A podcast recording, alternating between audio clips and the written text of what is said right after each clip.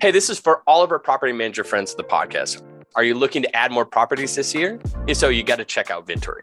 These guys are at the forefront of what they do. You should see them at conferences, pack presentations, their booths are slammed, and Brooke, their founder, is a huge fan and supporter of the pod. Vintory has built the first and only software and services platform designed specifically to help property managers recruit homeowners and add new inventory to their rental programs. John, these guys are awesome.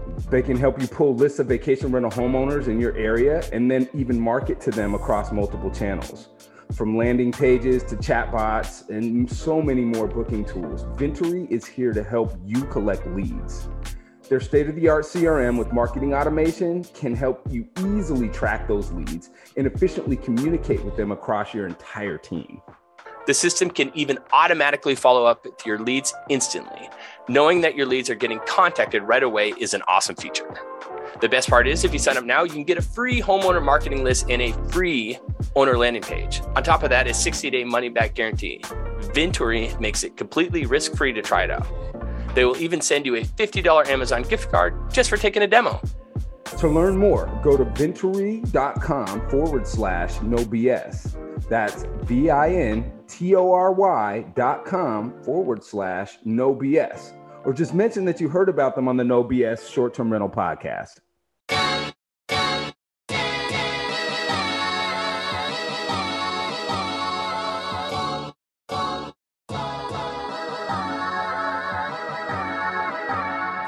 Welcome to the No BS Short Term Rental Podcast, an unfiltered look into the global vacation and short term rental industry. I'm Mateo Bradford.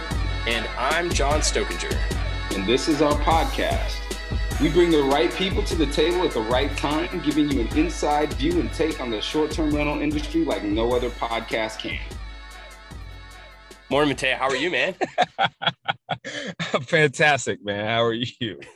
we've had some technical difficulties this morning, but that's okay. You uh, you're you're coming to us live with amazing uh, audio and, and yes. video quality from yes. your car. Yes. Exciting. Yes, yes, I am. You know, and I'm on my hotspot. So how how good is that? hey, you know, li- living the tech dream here right now. I'm. if you only knew that I'm sitting in an IHOP parking lot the San by the San Francisco airport on San know oh, right now recording a podcast. So well, you know, like it's like strange looks. Like it's because people are gonna be like, "What the fuck is this dude doing on a with a microphone?" And but you know, in all fairness, I am in San Francisco, so I'm pretty sure there's weirder shit going on in the Yeah, truly. Now. Just look around the corner, you're gonna have some weirder shit. well, season two episode 22 we have an amazing guest we're going to dive right into it because we got a lot to talk about the one and only andrew kitchell CEO and founder, if I hope I'm saying that correctly, of Wheelhouse. Thanks for joining us, man. Appreciate you jumping on today. Excited to be here. And Mateo, I bet I bet there's another podcaster within 100 yards of you because it is San Francisco. And what? yeah, I, well, there's a dude doing something behind a dumpster over there. it might be a podcast. it might be something. That, might, that, that sounds like maybe not a uh, podcast. I, I, I, don't know. There's antennas. I don't, uh, look, I'm gonna leave. yeah, he's holding something in his alone. hand. Right. It may be a microphone, it may not. I'm not looking. So you see me not looking right anymore. I'm just not going to do that. So.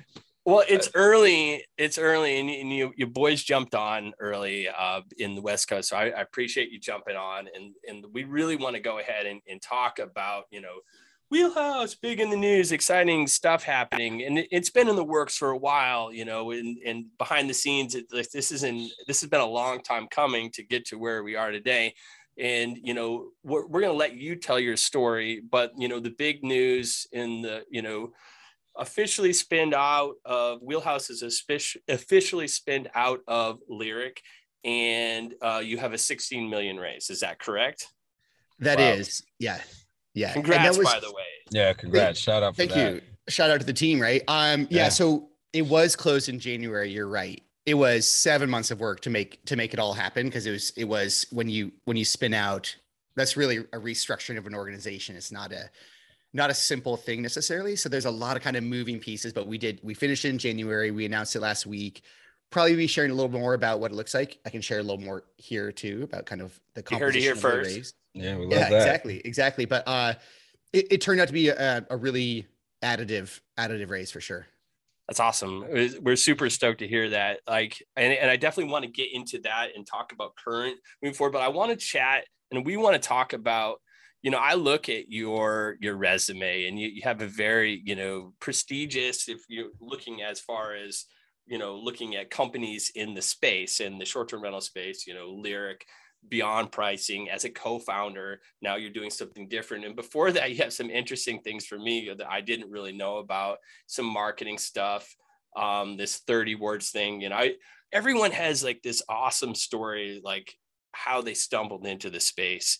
How yeah. did you become you know come into beyond and then from there you know move to lyric and do the like how do you get into the short-term rental space? What was your trajectory? Tell us your story. Yeah. I, I mean it's like kind of a classic story of not necessarily what you know but who you're lucky to meet along the way right? I mean i showed up i showed up to san francisco and, and the company you're referring to 30 words was the first company i started but I started it from San Francisco and I had I had arrived here kind of by bike, to be honest. I had biked down from uh, the San Juan Islands in Washington. I was a bike oh, and kayak guide. What? I biked to town. I'm sorry, time out. Nope, nope, nope. Stop right there. So you biked from the San Juan Islands all the way to San Francisco? I, I did. I took a bus for the last little bit because my the bike I was on was so old and broken. But it, it was kind of like a I, I came to San Francisco because I'd, I'd heard stories about entrepreneurship. Mm-hmm. And I ended up arriving here and um, meeting and eventually moving in with some folks who were starting they, they're building businesses. And at the time this was 2007 going into 2008 um, it was when a lot of these like early stage accelerators were, were starting up. So i had a roommate get into y combinator. It was the class that actually had brian chesky and oh, nate wow. and oh, joe wow. in the class. And i remember so we had we had a home of there were five of us living in this home. There were four businesses being started. None of us had any money and my my friend came back from the first or second YC class and he said, um, you know, there's this really crazy idea called AirBed & Breakfast. It's never going to work, but the guys who run it are great. Let's help them out. So we threw ultimately one and then multiple couches on Airbnb very early because my business 30 words wasn't making any money i was renting out my room on airbnb and i would i would have airbnb guests show up and I would go sleep on the couch down in the living room. It was that it was that awkward, right? Mm-hmm. Uh, but it but it paid. That's amazing. Paid for rent, right? Mm-hmm. And the, the kind of the kind of last crazy turn here was um, through that met met a team Movity, which I eventually joined, kind of an early like true technology company that illustrated the way of both technology and raising venture capitalists. Part one. And part two is um, I hosted Brian Chesky and had him come over to my home and had ABC News show up and film the whole thing. And I was by that point, it's safe to say, kind of addicted on the category.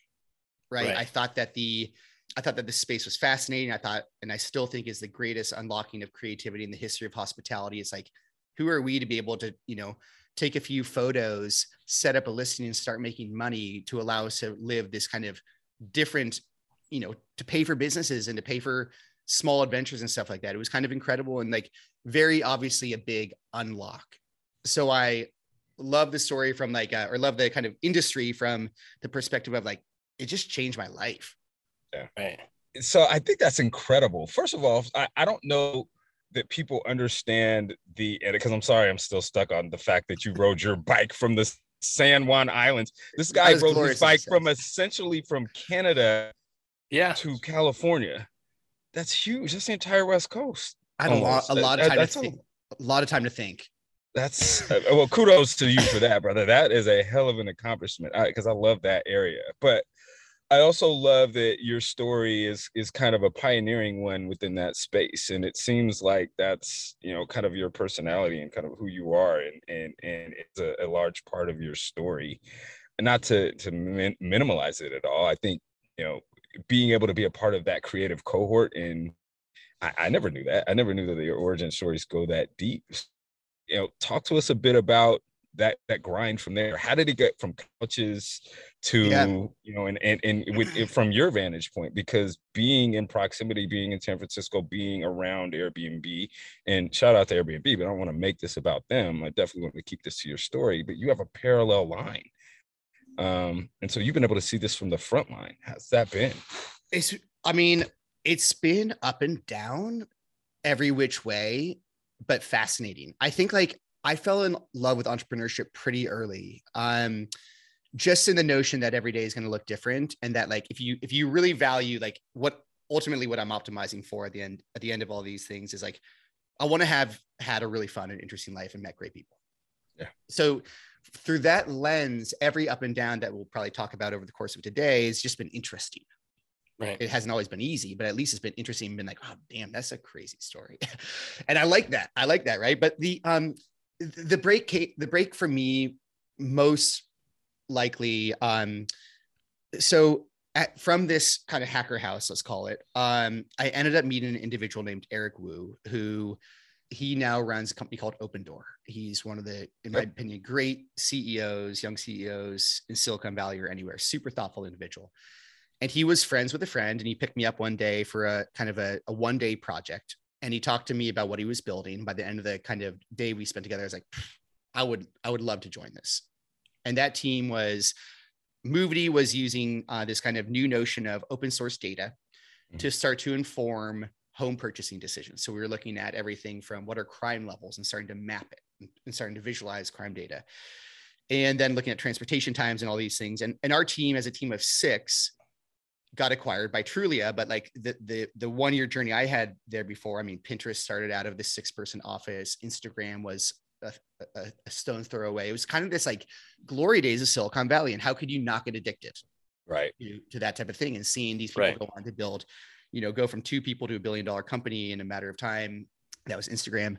Uh, it was just so fascinating. So I ended up saying, and kind of uh, learning from Eric, a the way of a little bit of the way of venture. Eric actually eventually was the individual who brought me in to run what was then called Beyond Stays and ultimately became Beyond Pricing. But mm-hmm. again, going back to kind of, it's not necessarily what you know, it's kind of who you meet and who you can call to get help or who kind of says, Hey, I've got something I'm working on. Why don't you come join me? That ultimately led to this kind of now almost decade in the short-term rental space, kind of building from a bunch of different angles. So like the ups and downs of it have been have been fascinating and fun. Um, ultimately, I'm kind of driven by love of the category and kind of in still the notion and kind of what gets me excited every day is like it's still a totally misunderstood category by Yeah. what I'll call Main Street. So to me, that's fascinating. Right. Can you talk to me about you talked about Beyond Stays, which I had no idea, um, and then went to Beyond Pricing, and now it's Beyond, Yeah. um, and and it's a direct competitor of yours now. Yeah. Uh, can you talk to me about your your relationship with say Ian McHenry? Um, uh, when I came into the space and I started getting, uh, you know, kind of, you know, six years ago, five years ago, you know, Ian, I became friends with Ian, and we, you know, had some great times, and I learned a lot about the space from him. How how was that like? And when I came in, he was the at that time the CEO, and was he also the co-founder? I'm just confused with, and so. h- How does this timeline work? And I'm just curious how that all played out. the, the original founder of Beyond Stays, ultimately what pivoted to Beyond Pricing, was actually Eric Wu. Okay. Oh wow. Yeah. So Eric founded Movity. He's obviously he left Beyond Stays to go found Opendoor, Okay. Which is crazy. In your in your place. What a horrible, what a horrible decision. Yeah, to go oops. and do that. Oops. now, um, I mean, there's there are parts of the story I'll, I'll I'll share and some things I probably won't hear. So Eric actually brought me in to be I was I was CEO brought in to be CEO of Beyond Stays, and as you as you can probably guess, that's not necessarily a popular decision for other people who had been there at the time. It's Right. kind of like, hey, who's this young whippersnapper who's like going to come in and like uh, doesn't necessarily know the category super well, but is maybe maybe arguably in Eric Wu's mind, kind of a hustler and a builder. And within that company had had a little bit of cash from Eric. We probably had about three hundred thousand dollars raised, kind of on debt vehicles at the time. So our investors had no true ownership of the of the organization. And about three months in, we were managing. So Beyond Stays was a property management company similar to to Pillow, if you remember Pillow. Uh, Mhm. but really, what what both those teams were looking at was kind of this notion of could you take uh, a bunch of Airbnb properties in urban environments and slap a service layer and a brand layer on top of it and start to create value. And even though that was happening in the vacation rental space, that really wasn't yet happening in the urban environment. Yeah that urban the it, i mean it's still it's a there's still a disconnect between like a vacation destination and an urban uh, destination. Yeah so a lot of differences in the businesses and we were we weren't managing yet multifamily buildings that wasn't even a thing in the category yet but managing distributed properties and we were updating prices twice a week by hand. And it was like okay cool you know revenue management is definitely a thing, but can we automate this? And the um, to my knowledge, the first automated pricing engine was written by a friend of mine when we were sitting next to each other at a coffee shop on a Saturday morning in San Francisco. And my friend Zane ended up figuring out how to basically hit the Airbnb mobile API. It's a nice way to put it, and update prices based on an algorithm. so at that point it's like okay so it works. Mm. so now all we got to do is figure out how to layer in some sort of kind of first like a very structured but still structured but dynamic. And by that i mean like not necessarily like you look at kind of temporal pacing you look at weekend pricing you don't necessarily look at uh, you might price in some holidays but you're still kind of structuring right. a dynamic pricing model right? So those those were the early versions of the product. And and you can go back and verify all this. You can actually, um, we then, after using it for a couple weeks, said, well, this is pretty cool. Let's throw it up on a website and put it on Product Hunt, and let's see what happens. So now, Product ex- Hunt, yeah, explain explain to the audience what Product Hunt is. Product Hunt is a website where people post new projects, and you'd be like, okay, well, like how many new projects are there per day? And the answer is now there are hundreds.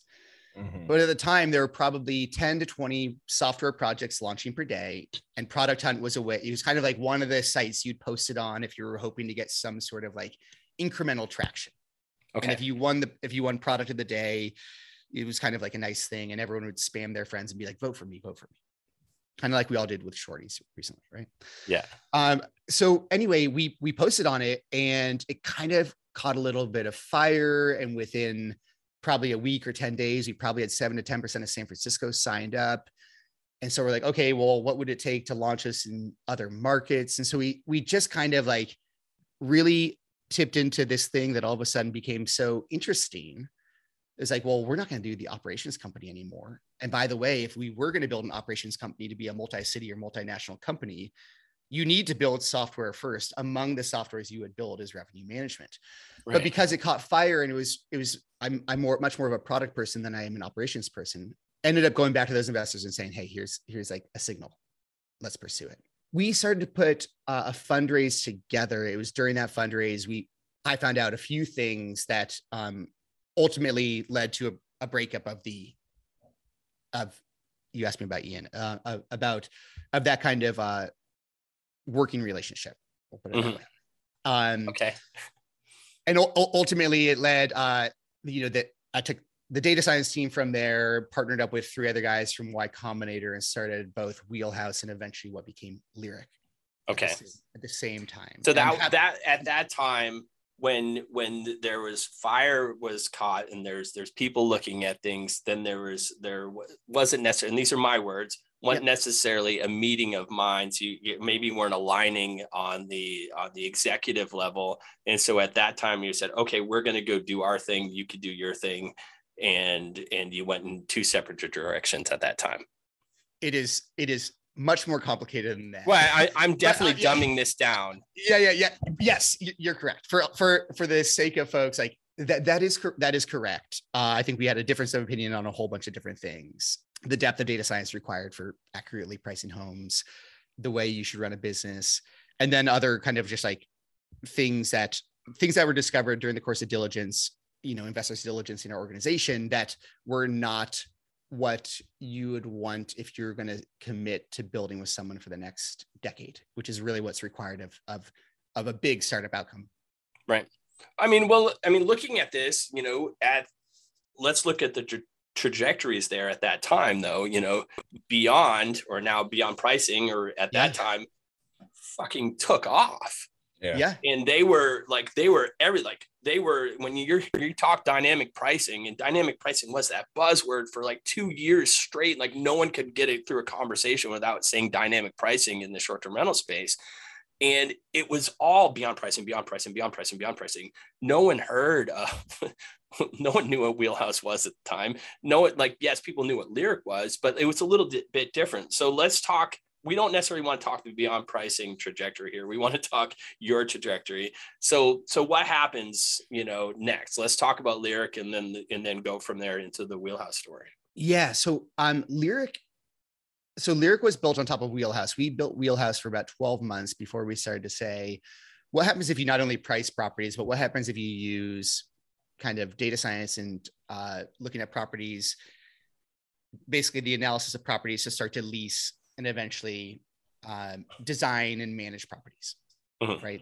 And the, the ultimate goal of Lyric, which is is happening now, right? Um, was basically others others are doing this not lyric could we leverage you know a full stack approach from data science all the way eventually to the development of assets and build a full a full stack hospitality company.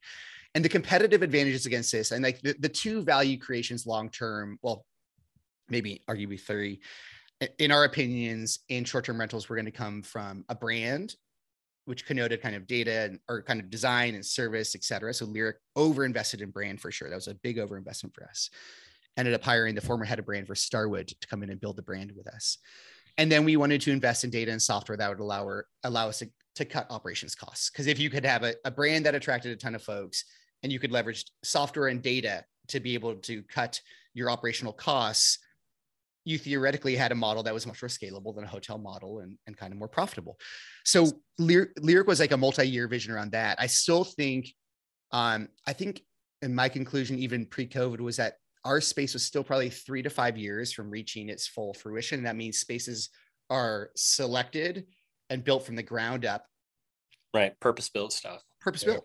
Yeah. Purpose built. And it's like, it's, yes, it's expensive for folks in our space, but for others, it's going to be a really good investment. And like every design decision you would make would be different if your average, if your average guest stayed for five nights as opposed to a year. Like you would just, mm-hmm. you would think about everything from kitchen design to laundry facilities, et cetera, differently we could talk about that. But like basically, we thought the data science and software plus a great brand would allow you to eventually go compete against some of the best operating companies in the world, that being Marriott and others who are actually really good at their jobs. Are they like right. creating the sexiest brands in our minds? Maybe not, but are they really good at the details? Absolutely. Hospitality right. is hard. Yeah. Um, so so the way the way to attack attack smart, established, well-financed businesses was to create a model that looked very, very different. And especially on the data and software side, we didn't think the hotel cos, despite their capital stack, were well set up to build great software. Yeah. I still I still believe that. That's why I was still bet on some of the up and comers in our category standing a very good chance of creating the definitive brands of our of the next generation. Interesting. Do you uh, who who are some of these up and comers uh, in your mind?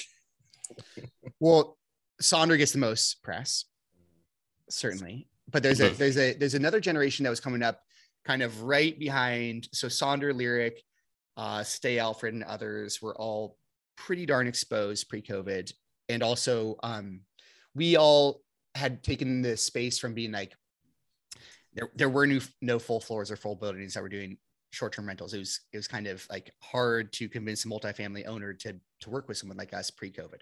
Right. And we we kind of all spent time going to the boardrooms and convincing people like, hey, there's actually something really, really cool here. Let's build this together.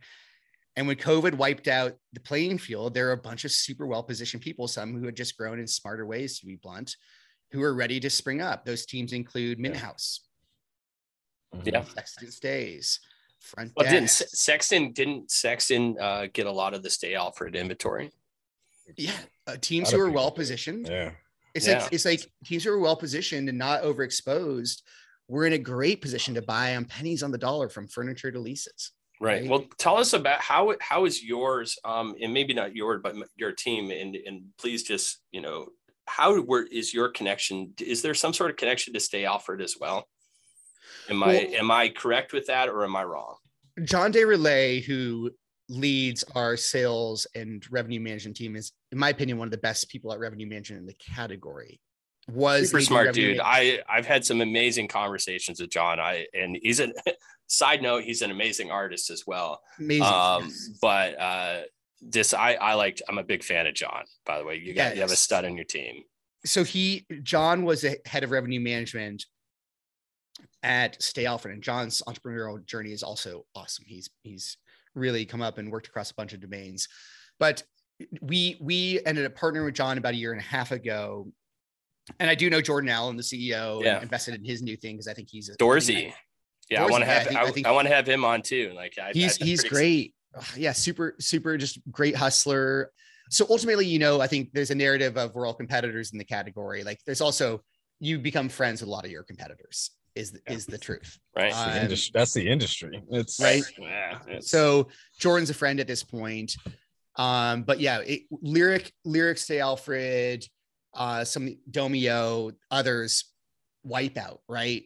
right. Worst possible scenario to be a venture backed, urban, corporate travel focused hospitality company during a global pandemic. That's just like Right. you But don't want that- to be there. You don't that want to. That that went into the arbitrage model not knowing that COVID was gonna fuck you. yeah and like honestly like WeWork was the first punch when WeWork really blew up and all of a sudden the capital conditions changed. So it went from everyone being like we will give you hundreds of millions of dollars to scale this as quickly as you possibly can to oh there Yeah. are bigger risks than we realized. That was punch one. Punch two was covid Man. So let's let's talk like I there's so much to digest here and not enough time. We could have three or four episodes to kind of talk about your story. And I love i this. learned a lot at you all too yeah No, it's good. No, it's good. I, th- I think our audience is is going to dig this. The I, I want to get into you know current state of of spinning out a lyric, and let's talk about this race and you know and everything that happened and where you're going. But I want I had a question for you. Mhm. Did, were, lack of better terms, were did were you like? where's there animosity? Was there? Did you have like looking at the success in the trajectory that Beyond was having early on in this space when you did split was it did it just drive you more to keep on you knew you're going in the direction that you wanted to go or were you were you pissed off were you like what the fuck like like what was it like depended on the day yeah I, right. I, I, I ultimately like. I actually, um, I think Dave and Ian, to their credit, did some did some decent things to take care of me. Um, when Beyond eventually did their thing with Bessemer, and I thought that was well handled. I thought there were some frustrating things that w- took place. I, I think ultimately, I think like I shared at the beginning, like I'm all about the journey. Like I do think there's a right way to embark on the journey. And I, I was frustrated about some of the things, some of the ways they had taken place. I was also pretty in love with building Wheelhouse Plus Lyric. I was pretty confident that the pricing space in particular had years of evolution to go. Mhm. And even that Lyric, which ultimately moved towards this portfolio model, was going to push into a domain that unless you were operating in it, you probably wouldn't figure out how to price the supply because it was kind of combining short-term rental pricing with portfolio theory. So I ultimately thought Wheelhouse long-term had the competitive advantage for certain reasons. We weren't investing in it like Beyond was. So that was Mhm. that was like frustrating for me because I I did spend 90 plus percent of my time building lyric. And if Right. we therefore we brought up Wheelhouse in the boardroom, it's like, well, Wheelhouse, you know, we might have to not even push it out the door as a consumer brand at some point. It might be too core competency. And I was like, no, no, no, no, no. Like, you know, the, the model is turn your cost centers into profit centers Mhm. Turn software from a cost center into a profit center. Eventually turn your operations from a cost center into a profit center. Uh, turn your ff&e furniture fixtures and equipment from a cost center into a profit center by starting to have a, a real a, a brand line that people might purchase. Those are those are the crazy notions of that was the crazy way you would upset the hospitality space was to truly turn former cost centers into profit centers. So i thought the growth of wheelhouse was underinvested by the organization but like you start to build these businesses at scale in tandem with your team and in tandem with your investors right, right? Yeah. And we had uh Wheelhouse was kind of chugging along, actually had a decent growth rate, but Lyric was where uh, eventually we raised north of $100 million of capital. right And when your investors are in the boardroom being like, well, let's scale this, we gave you money to scale Lyric. It's like, okay. Yes, but Yeah. It's like, hey, there's an awesome margin, like a, a- incredible margin business sitting right here and it's underinvested in. And, and, and that was frustrating. That's frustrating. And like, honestly, there have been a lot of, you know, Mateo, you asked me like, what is it like? And I shared ups and downs. Like it was tough Yeah. leaving beyond. That was Yeah. not a fun series of day Yeah. And ultimately felt great that a few folks from from Y Combinator kind of said, Hey, we we've heard the story. We want to build with you. Yeah. And that like was like Awesome. the big the biggest boomerang ever. Right. And Yeah, imagine, I can only imagine the weight off your shoulders, just like, thank God. Like I can just, Yeah. Well, it's it's kind of your word against others in Yeah. situations like that. And at that time, I, I was like, I had, I didn't have, I feel like I'm lucky to now have done so many fundraisers that I have a better investor network. But at the time was, you know, I had the trust of Eric Wu, who ultimately has come back and invested in, in our new orgs. And I, I had the trust of others, but it, it was, it was iffy for a little while there. So that was, that was, that was scary. But anyway, yeah, I, I think, um, So yeah, it, in that in that situation, you know, what we dig into here is, you know, we get to the core of the story, like Yeah. taxing, right? Draining, stressful, right? But what uh, you know, what did they see? Like what what did they see that that that proved that spark, you know, was, you know, that that there was something still to invest in? Because I you know when you get down in those times and it's you get that tunnel vision but others don't necessarily see the same world that you do right? They Mhm. don't have they're not burdened with the stress that you are. They're not understanding the complex relationships and all of the things that go into that. And so you know talk a bit about like what you know what pulled you through that. And because you got to have number one you got to have faith in yourself. You have faith in your abilities faith in your ideas. But for others to also you know it's got to be magnetic to the point that others can see it and believe in that. So there's something there. They didn't just oh trip over it and say oh andrew's still got it. We're going to go check in with him. There's something there that you imprinted somewhere with somebody and some people that were like this guy's got it. We're going to put our we're going to put our, our our horses on his cart and roll with him. What do you think that was? For one, I don't know. Great answer. fair enough like I would love to tell you, Mateo, that this is all a grand plan.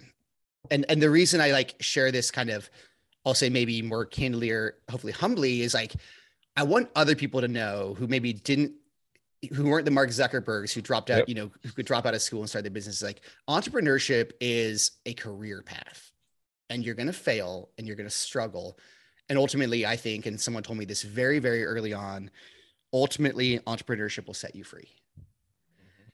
And I think so I- I, think that idea has has driven me a lot. I think in terms of what people saw, I, I think ironically, and this is part of the reason I love Silicon Valley for as much as you can make fun of it, and I, I have to make fun of it sometimes too. I mean, there is an attitude in this town which is your struggles and your losses should you look at them through the right perspective, have taught you more about how to ultimately build success. And this town is forgiving, and entrepreneurship in general and venture capital is ultimately, in my mind, forgiving because they're like, hey, like I, I know if I was to look at a, a, a young person building business, I'd be like, great, I, I really believe in you, and you're probably going to fail anyway, but you're going to start to get all the seeds of success that you need. And I think what people ultimately, therefore, probably saw was I'm pretty hungry. I work pretty hard. Mhm. I am eager to learn and be told that I'm wrong. And like I think those things are enough. Where it's like, and I treat I, I try to treat teammates well, right? So I I, I do think people want to build. I'm I'm fortunate that uh, I think people like building with with me, and I like building with them, right? So I, I think there's like enough of those components where like when you're betting on early stage companies, you are betting on the individuals who run it. Um, so I I don't take lightly that people have bet on me and and rebet on us with Wheelhouse, right? After spinning out a lyric. Like mm-hmm. I don't take that lightly at all. I take it as the greatest gift I've ever been given. And I refu- like I'm going to ultimately honor all those bets, right? Yeah. That's the goal. Part one. And part two is now I hope to get to the point where I get to bet on others who Yeah. are going through that same thing. Cause it, it is again, it is if everyone only got one shot at this, that wouldn't be the most exciting place.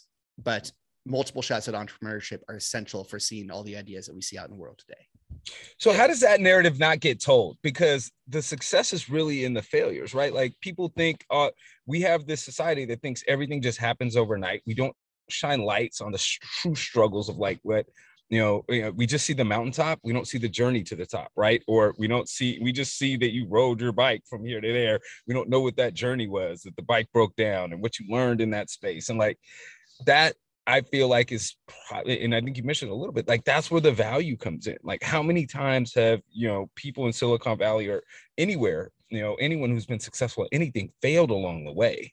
And we as a culture, and I think just broadly, not even within our industry, don't focus on the the value of that failure because we still create this attitude where failure is bad and if you fail you're you know it's done and you can't succeed but people that break through those barriers right? Like people that don't give up and people that continue to try and continue to work and and and, and impart the things that they've learned through those failures those are the ones that are set free right through the entrepreneurship the ones that don't because when you said that it, it you know it put an asterisk in my mind because yes it does set you free if you don't give up and yeah, that's the, the key to being entrepreneurship, right? Is not giving up. Is to continue to drive, to continue to bet on yourself, to continue to bet on your idea, to continue to bet on your teams, and pushing that through. It's, it's the lessons learned. It's yeah. it's like when those failures, it's you know, if one can go ahead and look at their lessons learned from these failures, those are the ones that are going to succeed. It's the ones that just look at it, fuck, I failed again yeah. or you know like and don't actually learn and, and try change their you go at a different approach pivot do whatever you need to do to go ahead and try it and try it again it's those that actually can look at it and look at it as a life lesson and and and, and as a building block to getting to where you need to go. I mean, we, you know, look at us, Teo. Like, look at how many in this and yeah. our other things. Look at how many times we've failed, and it, it's just looking at things with a I, I think entrepreneurs in general are those that can accept failure as a as a building block and and move forward and but not accept it as as like an outcome. Right. Yeah. Right. well said. Well said. And, and it's a little bit of it, there's a couple uh, can i add a few thoughts here too? Absolutely. yeah yeah. Because yep. it's a, i think it's a little bit of framing too. So like, hey, if if people are like, hey, your company failed, but you're like, yeah, but I met a hundred amazing people and I now know five people I want to build my next idea with, and I've got investors who I trust. Like, was that a failure?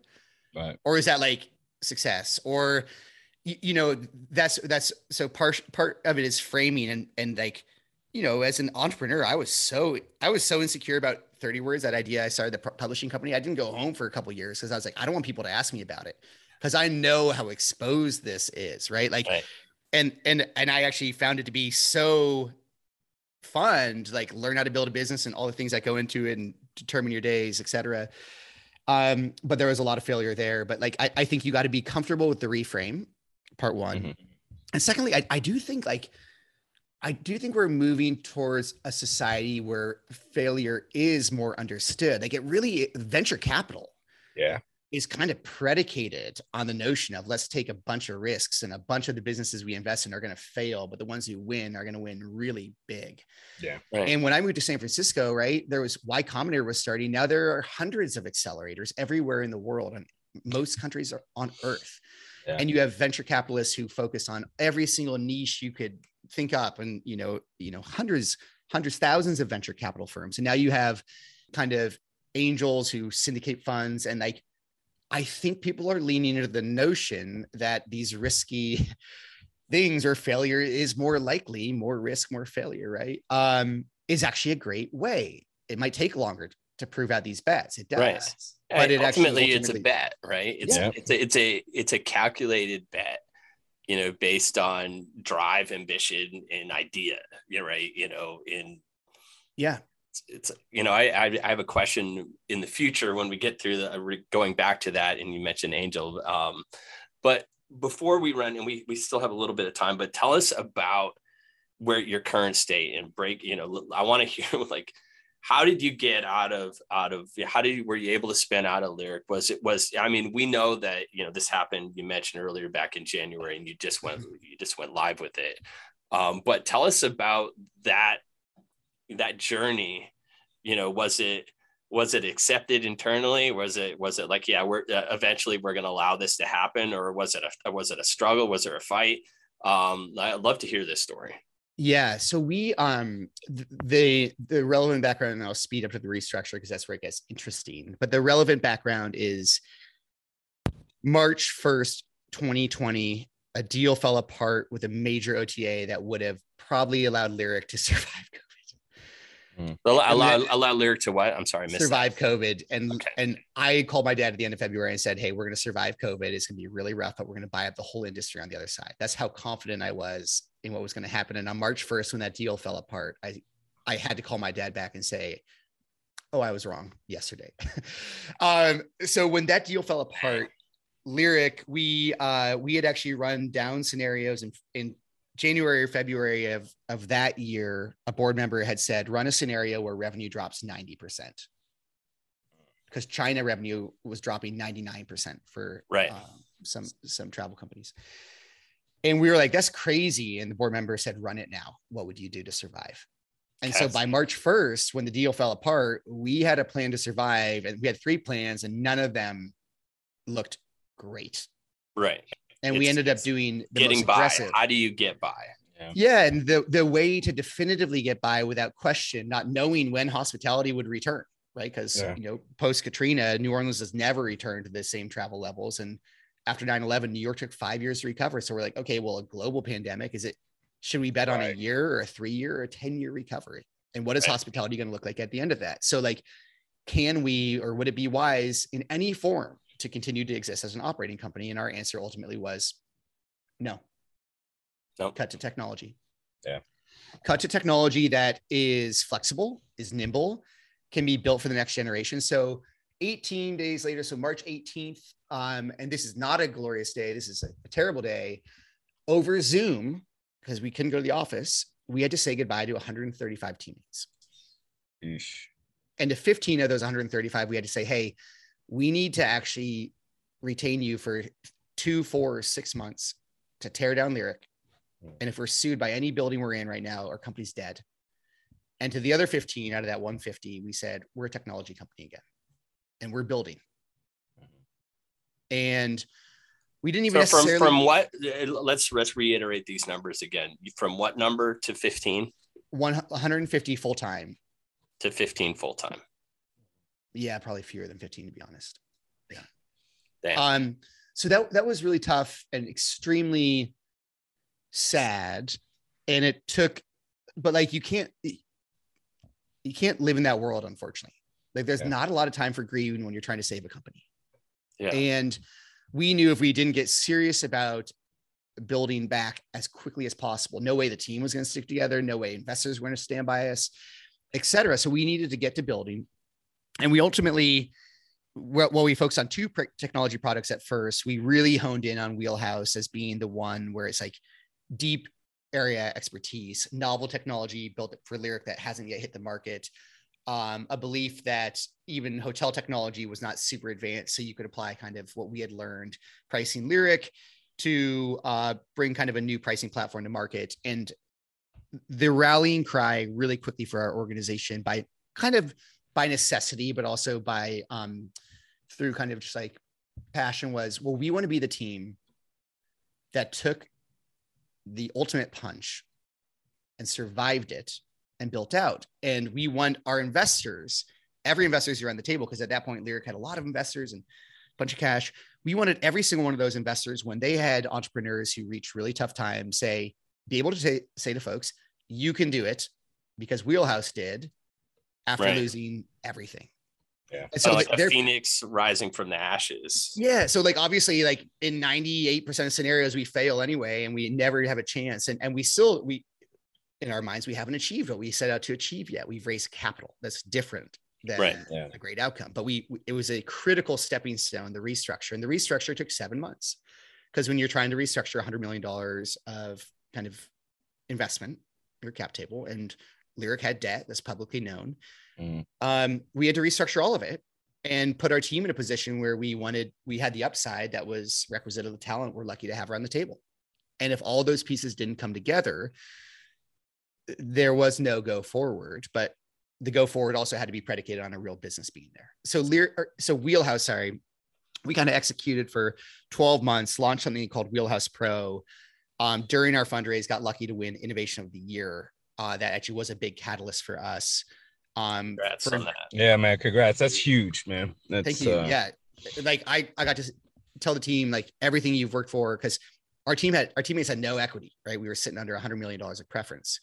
Right. So Mm. all of it was predicated on the belief that we had just like a a core crew of folks who should we rally together and build together, we're going to be pretty unstoppable. And like so now when we when we ultimately were fundraising, which was hard, I mean, the list of no's was high, and we had to keep bringing new like, hey, we've improved this aspect of the preference or the debt, and keep bringing new structures to investors, and ultimately ended up raising and having an oversubscribed round. Right, we had too much capital around the table, which which is kind of crazy. And I really credit to two teammates, Matt and John, who um, a stuck with the company and b knew exactly how to pull off a restructure because I did not.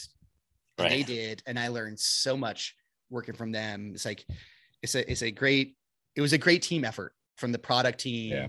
to the customers that the CS team that took care of customers when their businesses were wrecked to the kind of business team that ultimately was able to pull off the restructure. It was a total team effort and went through fire, and I wouldn't trade it for anything. That's- Again, we're talking about these these lessons learned, these these building blocks. The, like, of course, you're not going to trade this for anything because this is this is what this is the fabric of of who you are. This is the fabric of of Wheelhouse, and it's the fabric of you know lyric. It's so you know to some extent as well. in a lot of ways, our category, right? Reflect we Yeah. reflect the strength of the category a lot. right, absolutely. Wow, what an amazing story. It is. And so I got go, John. Go oh. ahead. I you know I got a question. No, You go, know, go. You're you're all about it. You're because ready. I, I so because I think it's exciting and I think it's you know it's it's technology is changing everything. You know companies that have that have gone through this you know we've filtered out and and not to be you know again but it's the reality right? People aren't here anymore the, the industry's changing technology is still pushing forward. It's still a critically important part of our business it's evolving and growing. Where's the future lie for your specific space? As PMSs grow, as as you know, eh, property managers still want that one all-inclusive solution, right? And you know, it's it's the mythical, you know, animal that that are are you know is is wished for broadly everywhere. And so where do you see the push next for your space? Like where are you Yeah. running towards? Where are you pushing towards? Where are you bullish we're- about? Yeah, we're going deep. We're going Yeah. deep in our category, right? I, I actually think ultimately, even though people say they want a uh, a one stop solution, I actually don't think that's the right way because to be an expert, so I, I usually think about property management software, channel management software, revenue management software, IoT, so Mhm. devices, Yep. um, potentially guest comms, potentially operational software. All those are super difficult problems, and I could keep Right. going on the list of things where expertise is going to be required. Yep. But like, it is so hard to build a data driven pricing engine that understands each home and looks at every single booking in the market or at a property and knows how to translate that into an effective an accurate price for your home and to build the software layer that allows you to interact and change the strategy because it's so essential. And then that problem alone is so hard that like would you really want a team spending 10% of their time on that to deliver a revenue management solution for you? No way. So like we are going really deep because i don't i don't think our technology just like i said our space is still five years three to five years away from having like inventory design for it. I think the software systems are three to five years away. I know like i've got a i've had a chart of the next eight years or the next sorry eight generations of evolutions of the price of pricing engines and we are in gen three. Of eight. Eight minimum minimum That's right? Amazing. there's there's so Yeah. and, and i've had this chart for five years and like the the loss of lyric was tough but like man now we get to execute on this vision we've had because we didn't think the category was moving fast. We did not think the leaders of the space were pushing the category in the way that it, it needed to be pushed and we didn't think they were building transparently which we think is really really important. You've got to pub got to publish your research. It's got to be unacceptable over the next year to not publish what research you're doing when you take over pricing for someone's business Yeah. right like I agree, and I, I agree with your the you know coming from the you know you know property management software sales and understanding that that landscape pretty decently. You know, I think that you know like the the direction that that property management software goes, and I was actually just talking to someone about this yesterday. I think that you know you you want there, there, there, are two camps of thoughts for for uh, property managers. They they want that all-in-one solution, but at the same time, they want an open API so so that they can go ahead and put plug in their solution because you know as businesses scale, you want to be able to scale the business with the tools that will allow you to go ahead and scale it. Now, a property management software um, you know, a good property management software is not going to say that they are the best at everything.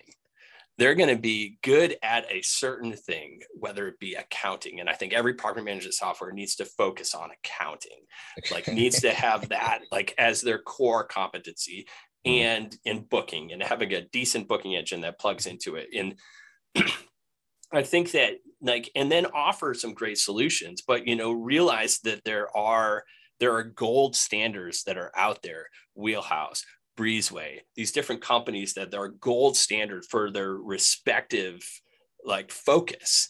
And they know that they're spending 100% of their time like like focusing on their craft and, and putting 100% of their effort into making that one aspect of it better. How can a property management software say that we have the best of everything? They can't. So a good one can can put out a a decent product that everyone can get decently scale with. But then when you go on to go ahead and really make it, take it to the next level, bring in a pro, bring in a, you know a wheelhouse or whatever. There's other companies out there that are that are are top tier. You have decent competition. Um, one's going to be joining our, our our podcast in a couple weeks and allow the experts, you know, and, and build that trust with them. And but the open API and clean code, I think, is is the gotta come is, yeah. is where it needs yeah. to be. Yeah. Um, yep. Give well, them the it, option. Yeah. And like, you know, we work in a space where everyone truly believes their business is unique. So therefore, like, yep. don't we need to have some different software solutions out there for these very unique businesses that change so much and are very multidimensional? The answer is yes. So you're right, John. I think the interoperability and the ability for people to easily move between systems, PMS, channel manager, revenue management, when the time is right for their business, right, I'd like to see that become much easier. Uh, and it will, it yeah. will, but but I I think I think depth of software in all the key categories is going to be required.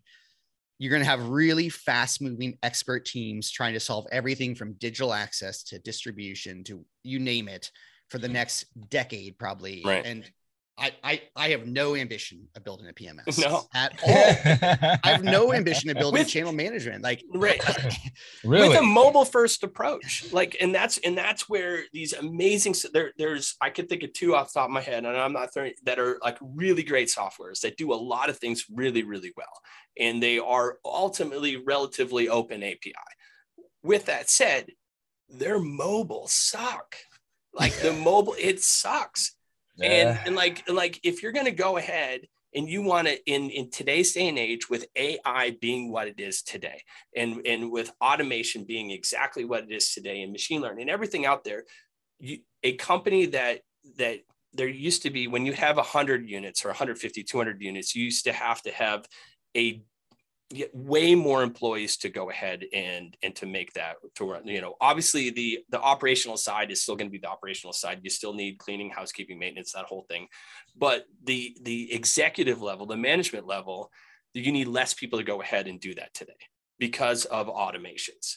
With that said you need to give those people that are wearing multiple hats running around access on their phone to do 99.9% of the stuff and not have to rely on a laptop or an or an iPad. Like like you don't need a tablet to run. Like it needs to be able to be done on your phone because you want to go in, boom, boom, boom, boom, boom, get it done, and you're on to the next thing. These people are busy. Yeah, and that's where these these these premier softwares right now that are great software. Yeah. They suck at it. You know, you hear me. Like, well, you, you want to know the you want to know the truth? yeah, tell me. I don't think I don't think Wheelhouses get on mobile. No, but it should I, be. Mobile's, we're, we're, mobile's I'll, hard. But I'll, sh- I'll share why. I'll share why. Everything we everything we built today, right? Like literally 95% of our product roadmap is aimed at large portfolios. That's right. 100 plus listings, right? Let, let, let, uh, before you get into it, real quick, let me restructure yep. my setting.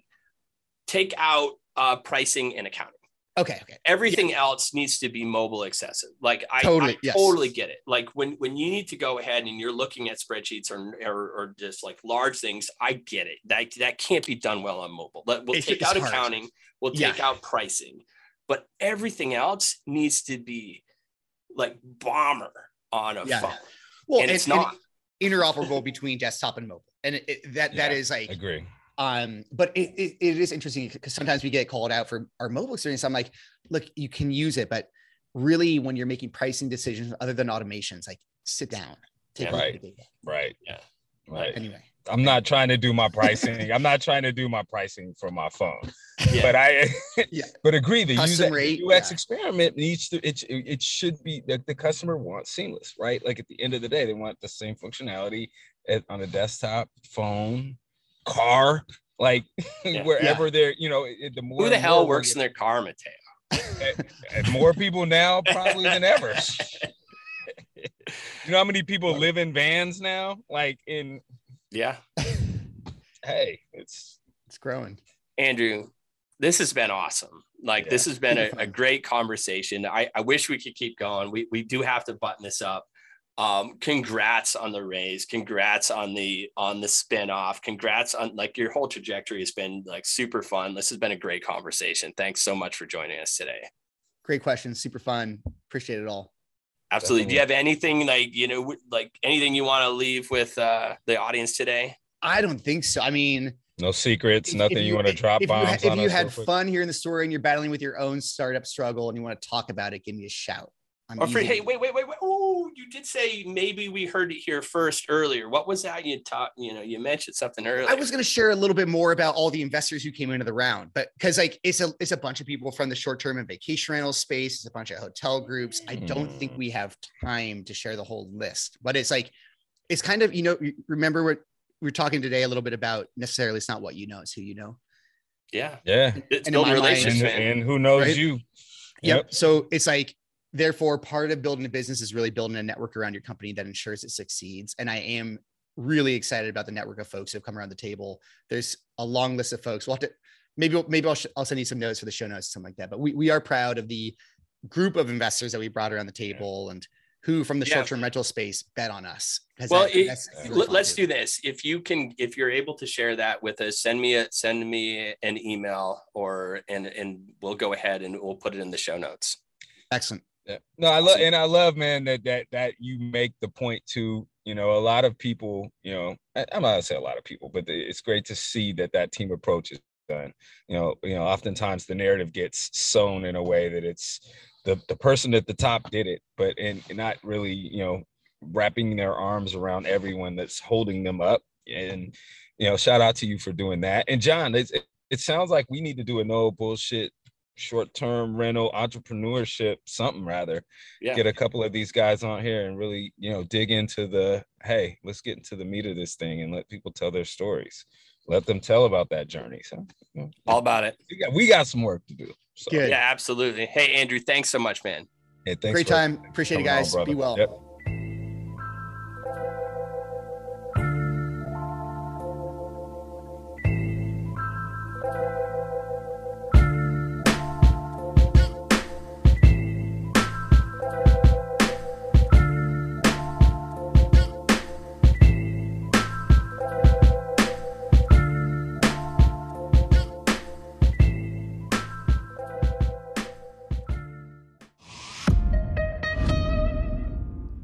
This podcast is a hospitality.fm production.